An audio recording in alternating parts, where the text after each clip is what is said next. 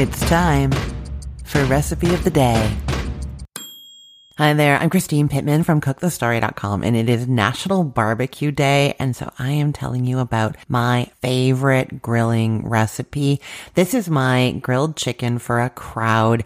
And I do this anytime that I'm having people over to be outdoors at my place and I want to barbecue because it is the easiest surefire way to make delicious chicken on the grill that everybody likes, loves actually, and that I am not worried about. This chicken is going to be fully cooked for sure and it's going to be delicious for sure, and it's not going to be burnt or overly charred for sure as well. I can't wait to tell you how to do this. First, I'm going to let you know where to find the recipe in case you want to follow along or know where to get it later. You can get the link to the recipe in the show notes or head to cookthestory.com slash ROTD and you can get all the links to the recipes that I talk about there. I'm also going to plug our Facebook group because the links and pictures and tips go in there every single day as well. You can get redirected there very easily if you go to cookthestory.com slash Facebook ROTD. It'll take you right to the group and you can click join and you'll start seeing the links every day. Okay. So the trick to this grilled chicken is actually a play on the reverse sear that I talk about all the time for roasting meat. I do steaks this way,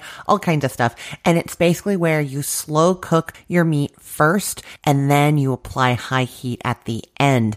In this case, the slow cooking is happening in the oven. I know that's totally cheating, but just stay with me. It is brilliant and it works so well. The first part, the slow cooking is done in the oven and then you just grill them for the last little bit right before you're ready to eat. Now, what does that buy us? You're slow cooking at like 300 degrees Fahrenheit for an hour. Nice, juicy chicken drumsticks or chicken thighs with the bone in, and they're just going to be slow cooked so the meat is really tender, really juicy, really wonderful. And then you're going to brush them with barbecue sauce or honey mustard, whatever sauce you want to use. And then they go in the fridge until just before you want to eat just before you want to eat is when you're going to blast them with heat. Okay, so that is what we're going to be doing. I'm going to tell you some tips and tricks along the way. So let's go. You're starting by preheating your oven to 300 degrees Fahrenheit. Then you're going to mix together some salt, garlic powder, and brown sugar in a small bowl. Now you get out your bone in dark meat chicken pieces, drumsticks or thighs. I wouldn't use chicken breast for this recipe. I do have grilled chicken breast perfected, and I'm going to link to that in the show notes for you just in case you want that. But I I would do that differently from what I'm doing here. It's just the white meat is going to dry out if you do this process. So you want to use the dark meat. Bone in is going to be best. If you're using boneless chicken thighs, you would just reduce the oven cooking time until they're cooked through. That would be the only difference. But this is timed for the bone in. Okay. So now your chicken is going to be skinless ideally. So if you can get skinless drumsticks or skinless bone in thighs, get those. If not, I'm going to tell you leave the skins on, proceed as I'm explaining. The easiest way to get the skin off is to take it off after it's cooked a bit. They just pull right off. You could leave the skin on on. I just don't find that it gets nice and crunchy on the grill.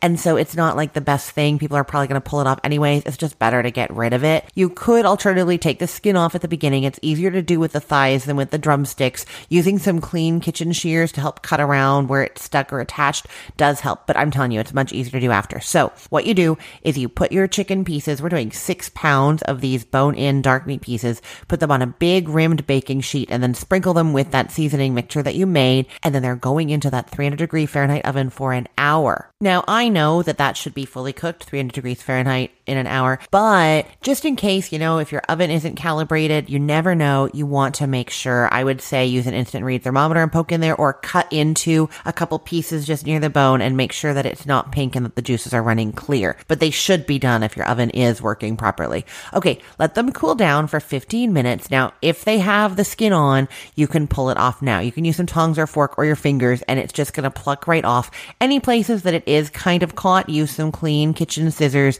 and cut them there. But I'm telling you, it just plucks right off. It's really easy. Now, this is when you're going to brush each piece of chicken with about two tablespoons of sauce.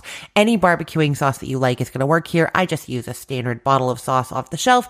Sometimes I make my own. I will link to that for you, but it's just easy, whatever sauce you like. So brush them with the sauce all over and then you put them in the fridge for up to 36 hours. So this is totally make ahead at this point, right? You could proceed to the grilling right now if you wanted to, or you could do this the day before, earlier in the day, anything like that. Okay, now 15 minutes before you want to eat, take the chicken out of the fridge and then get your grill ready. I'll just say you can alternatively use the broiler, then get your oven rack about eight inches away from the top heat source. And then you're just going to broil the chicken on a pan that's safe under your broiler until it's starting to char on all sides and is heated through. But we're going to assume that you're grilling. Get your grill ready for direct cooking over medium high heat. Then you're going to use some tongs and transfer your chicken pieces to the direct heat part of the grill. And you're going to cook them for about four to five minutes on the underside. You just want some charring under there and then flip them over and cook for another four to five minutes. You can baste with more sauce halfway through if you want, but I don't like that because it hides any grill marks that you have managed to already establish. So I just like that first initial barbecue sauce baste before they go in the fridge, before they're being grilled.